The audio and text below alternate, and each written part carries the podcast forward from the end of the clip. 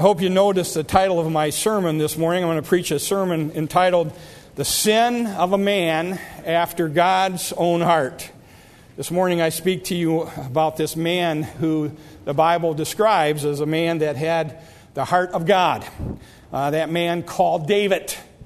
Uh, it's recorded in the book of, of, of 1 Samuel when God chose David to be the king, that after Saul, after he had decided that he needed to remove Saul as king. Saul was a king that did whatever he wanted to do, followed his own heart, and God says, I want a man who will follow my heart. And so David was that, that, that man. And in chapter 11 of 2 Samuel, we read about a sin, and I think the sin, you could use that word the to describe it, of this man after God's own heart. And it's a story that most of us know well because, unlike human biographers, you know, if David's biographer was a human biographer, they probably would not have included this event in the biography of his life. That's what makes Bible biographers different than any other biographers because uh, they tell the whole story. And the sin that David committed, uh, that we're going to talk real briefly about this morning, is a sin that's, that's in full display. God does not try to cover it up, God does not try to hide it. He puts it right out in front. He talks about it so that we can learn from other people's mistakes, that we can learn from this sin of David. But you, you know the story. Uh, David commits adultery with Bathsheba. She's the wife of one of his soldiers. Not just any soldiers, but a small group of soldiers known as David's mighty men. Uriah was one of those mighty men. And he, uh, he, he, commits uh, adultery with Bathsheba. She gets pregnant. In order to try to cover up his sin, he calls Uriah home from the front. He's fighting with Joab, David's general, uh, against the Philistines or the Amorites, and, and he calls uh, uh, uh, Uriah home, thinking that if Uriah would come home, and he called him home under the guise of giving David a report on how the battle was going. But David had in the back of his mind, if Uriah comes home, he'll go home and be with his wife, and nobody will know it was me that got her pregnant. Well, Uriah was, had so much integrity, he said after he got home and gave his report to David, Joab and the armies fighting the Amorites, I am not going to go home and be with my wife while the army of Israel is at war. And so he slept at the palace door. He did not go home. Of course, that foiled David's plan, and so the next day he got him drunk and said, If I get him drunk, he'll lose his integrity and he'll go home and be with his wife. Well, Uriah got drunk, but he didn't lose his integrity. He slept at the palace door again. David says, I got to do something else. And so, what David did is he wrote a letter to Joab, his general, sent it by Uriah, and it was Uriah's death warrant. The letter said, Put Uriah in the heat of the battle, in the place where the fiercest Amorites are. And when you put him there, withdraw the rest of the army and let the enemy kill him. That's exactly what Joab did. Uriah was killed by the Amorites. And David said, Okay, now I've got my sin covered up. Now nobody will know that I committed adultery. The problem is, we may think we can cover our sins from other people, but we can never cover them up with God. God knew what happened. He sent his prophet Nathan to confront David with this sin. We read about it in chapter 12. That's what the passage from chapter 12 was about, where Nathan said, David, you're the man. God knows your sin. Now, there's a lot of things that we can learn from this story. That's really not the, the, main points of my message, but there's a lot of things that we can learn from this story. David sinned, first of all, because he wasn't in the place that he should have been. His place was with the army, His, he was the king. He was the commander in chief. He should have been on the front lines with Joab. He was home in Jerusalem. Oftentimes we sin because we go places we know we ought not to be. We, get in, we, we, we are in places that are not pleasing to God that we as Christians should not be. Another thing we can learn from this story is that David sinned because he kept his eyes on something that he shouldn't have been looking at. You see, uh, he, he was up on top of the palace. He saw this beautiful woman taking a bath. As a As a man after God's own heart, he should have turned his head. He should have averted his eyes. He should have taken his gaze off of Bathsheba. But he continued to look at her. Oftentimes, Satan brings something wicked across our eyes. We as Christians should turn our head. We as Christians should shut our eyes. We as Christians should not stare. And too often we sin as Christians because we keep our eye on stuff that we shouldn't be looking at in the first place. When I was a kid, my pastor always said, "You can never stop a bird from building. A, you can never stop a bird from landing on your head, but you sure can stop them from building a nest on your head." Satan may tempt us, but we ought to brush those temptations away and move on in our life. David sinned because he kept looking at something he shouldn't have seen in the first place. David sinned because he asked about something, he pursued something he shouldn't have. He said, Who's this woman? He had his servants find out who she was. And then he invited her or commanded her to come to the palace. He brought sin into his house. Instead of fleeing from it, like Joseph did with Potiphar's wife, he brought it into his house. Often we as Christians sin because we pursue it. We think we can handle something when we'd be a lot better off if we ran from the temptation that Satan has brought across our path. Listen, if you never take that first drink, you'll never have to worry about being an alcoholic. If you never puff on that first cigarette, you'll never have to worry about being a chain smoker and succumbing to lung cancer. If you never take the first pill or the first shot, you'll never have to worry about being an addict. I mentioned it last week. Sin, sin, sin always takes you places that you don't want to go. It always keeps you longer than you want to stay, and it'll always cost you more than you want to pay. That's what sin does. It certainly did for David. So here's my message. I have five quick points that I want to make this morning, and I know I'm almost out of time, so you got to listen in a hurry because I'm going to preach in a hurry. Number one, anyone can sin, and everyone does sin. Anyone, eh, look, David was a man after God's own heart. He was a man that, it doesn't mean that he was perfect or faultless. It means that he sought the will of God and tried to do what God wanted him to do. That's what it means when he had a, a heart after God. Uh, he was a man after God's own heart. He sought God's will. He wanted to do what God wanted him to do. I mean, he, he, he, God pointed him to be king. He was a good king.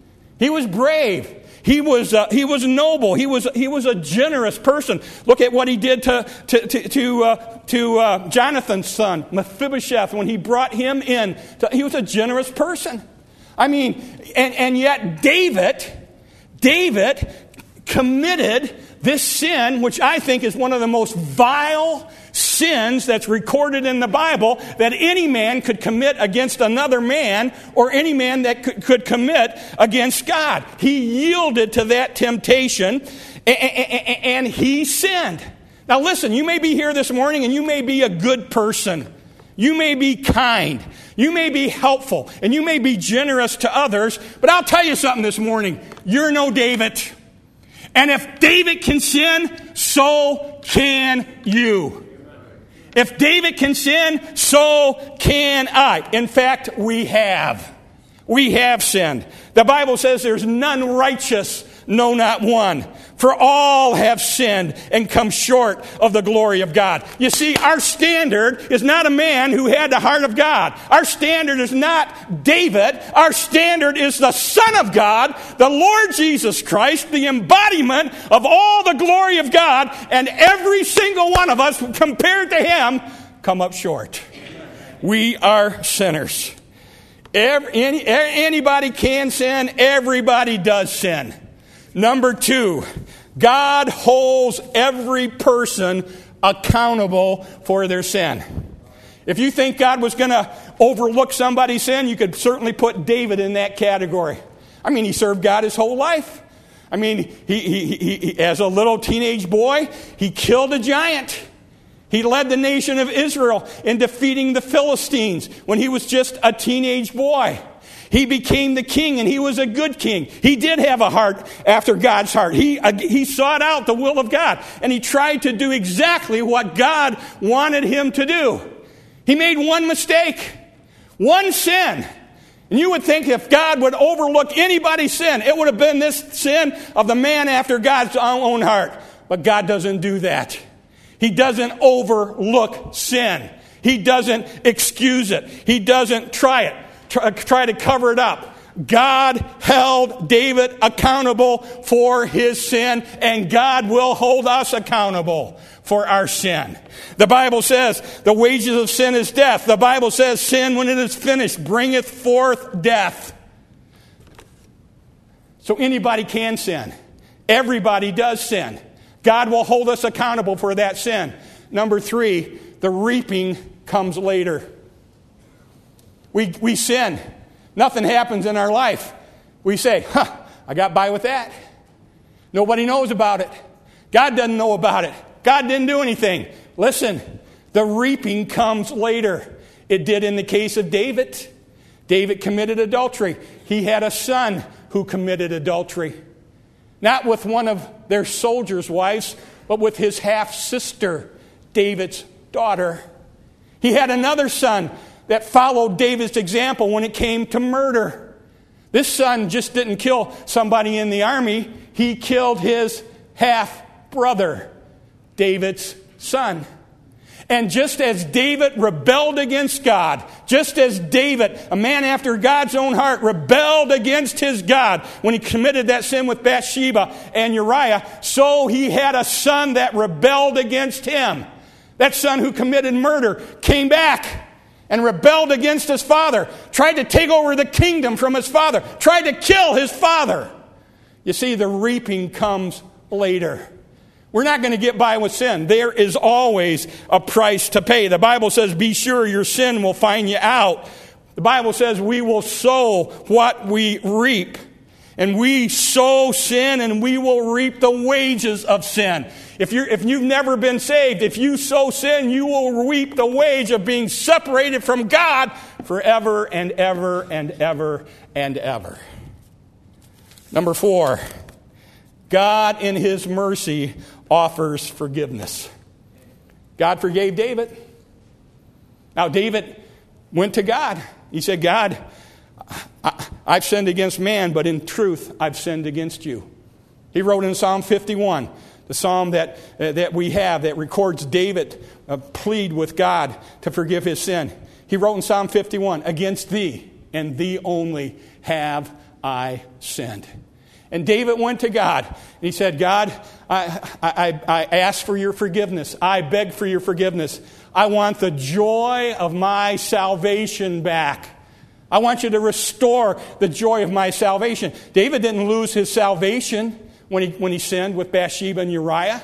I mean, it, it, if you think when we sin we lose our salvation, you would certainly put David in that category adultery, murder. If somebody was going to lose their salvation because of their sin, David would have certainly lost his. But David didn't pray to get saved. David said, I want the joy of my salvation back. You see, one of the things we lose as a Christian when we get into sin is the joy of our salvation. Sin does not please God. Sin disappoints God. Sin in the Christian's life tears the heart of God out. I mean, it makes him weep. And, and, and, when God weeps, the joy of our salvation is gone. And David said, I got to have it back. God, I know I've sinned. I've sinned against you. I've dishonored your name. Forgive me. And when David asked, God forgave him. Now, it didn't stop all the reaping that came later. I mean, I think God forgive, forgave David for his sin uh, before uh, his son raped his half sister. I think God forgave David of his sin before his one son, Absalom, killed his other son, Amnon. I think David was forgiven by God before Absalom rose up in rebellion against his father. David was forgiven of his sin, but he still paid the price. He still, he still reaped what he sowed when he, he sinned. But in his mercy, God forgave him of his sin. And God will do the same thing for us. Now, make no mistake about it. Don't leave this place and think that because God offers forgiveness, that God doesn't hate sin. God hates sin. And God will hold us accountable for our sins. But in His mercy and in His grace, He has provided the payment for every sin of every sinner that has ever lived and walked the face of this earth. On Calvary's cross, every sin was paid for. Everyone. Everyone. Jesus left heaven. He lived among us. The Bible says he was tempted in all points like as we, yet without sin. And he went to that cross that Brother Wendell sang about a moment ago, the old rugged cross. And when he hung on that cross, God put every one of my sins and he put every one of your sins on his sinless son. And he suffered on Calvary what we should have suffered. He paid on Calvary what we should have paid. Every sin of every sinner was put on Christ on Calvary, and he paid the price. And because he paid the price of every sin, God can offer to every sinner the gift of forgiveness, the gift of life. He can offer to every person the gift of salvation. Number five, God will forgive you. God will forgive you. For God so loved the world, yeah, He loved the whole world, that He gave His only begotten Son. Put your name in that verse. Make it personal. For God so loved me. For God so loved me that he gave his only begotten Son, that if I believe in him, I'll never perish, Amen. but have everlasting life. God did that for you. He'll forgive you, He'll save you. He won't save you because of the good things that you do. He won't save you if you join a church. He won't save you if you get baptized. He won't save you if you take communion. The Bible says that Jesus is the way, the truth, and the life. No man cometh to the Father but by him. You cannot work your way to heaven. You cannot work and get God to forgive your sins. It is a gift. If in any way you had to work for it, it would not be a gift. And it's not of works, the Bible says, lest any man should boast. God offers to every person this gift of salvation. And all we have to do is come and take it. Come and take it. The Bible says, But as many as received him, Jesus, to them gave he power to become the sons of God, even to them that believe on his name. Now, I know most people here this morning, the large majority of people here this morning, you've already done that. There was a time in your life where you told Jesus you knew you were a sinner that there was a penalty for that sin. You believe that when he went to the cross, he bore your penalty, and you trusted him, and you asked him to save you. Some of the things that we talked about, David, are things that we as Christians need to pay attention to because if we're not careful, we'll get into sin just like David did. And so I, I don't regret, never do, preaching a sermon like this to, the, to, to, to mostly Christians because in the Bible there's always something that we can glean and help us live the life that God wants us to live. But here's the main reason I preached it this morning.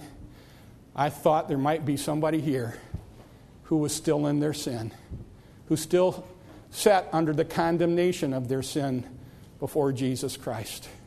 I thought there might be somebody here that's never gone to the cross and ask for the forgiveness that God purchased there through the death of his son. I thought there might be somebody here who God would bring to this place this morning for the very purpose of hearing the gospel. Amen. And the Holy Spirit would work in their heart and convince them of their sin and show them that Jesus is the only hope they have to get that sin forgiven. That may be you. I don't know who you are. I don't. But God does. And the Holy Spirit right now is speaking to you. He's saying, hey, you need to listen to what he's saying because it's true. You're a sinner. There's a penalty for that sin. Jesus paid the penalty. And the only hope that you have is to come to him and trust him. If that's you, if that's you here this morning, Would you do that? Would you come to Jesus Christ? Would you ask Him to be your Savior? I'm not asking you to join the church. I'm not asking you to be a Baptist. I think both of those things are pretty good things. That's not what I'm asking you this morning. I'm asking you to look at your life, to realize that you too are a sinner, that God's going to hold you accountable for that sin. But He's always, already, already provided a way for you to escape. And that way is the Lord Jesus Christ. Would you take it this morning? Would you? In just a second, we're going to stand. We're going to sing a song. I'm going to invite people to come forward. If you're here and you've never received Christ, you come. I'll have somebody take the Bible and from the Bible show you how to ask Jesus to be your Savior. Let's pray together. Father, thank you for today. Thank you for not hiding the sin of David, but putting it out so that we can see it and we can learn from it. And we can be called to live a Christian life that would please you. I pray, Father, for those that are here that don't know what it is to have their sins forgiven, don't know what it is to be part of your family because they've never received Jesus Christ as their Savior. And so I pray, Holy Spirit, that you would work on their heart right now. You would show them their sin. You would show them the penalty for that sin. You would show them the price that Jesus paid. And this morning, you would help them decide yes, I'm going to take Christ. Yes, I'm going to take the gift of eternal life that He purchased for me on Calvary. Yes, this morning I'm going to receive Him as my own.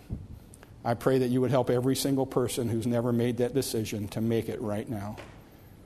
I pray, Holy Spirit, that you would again just work in their hearts and call them to the Savior. And I ask all this in Christ's name. Amen.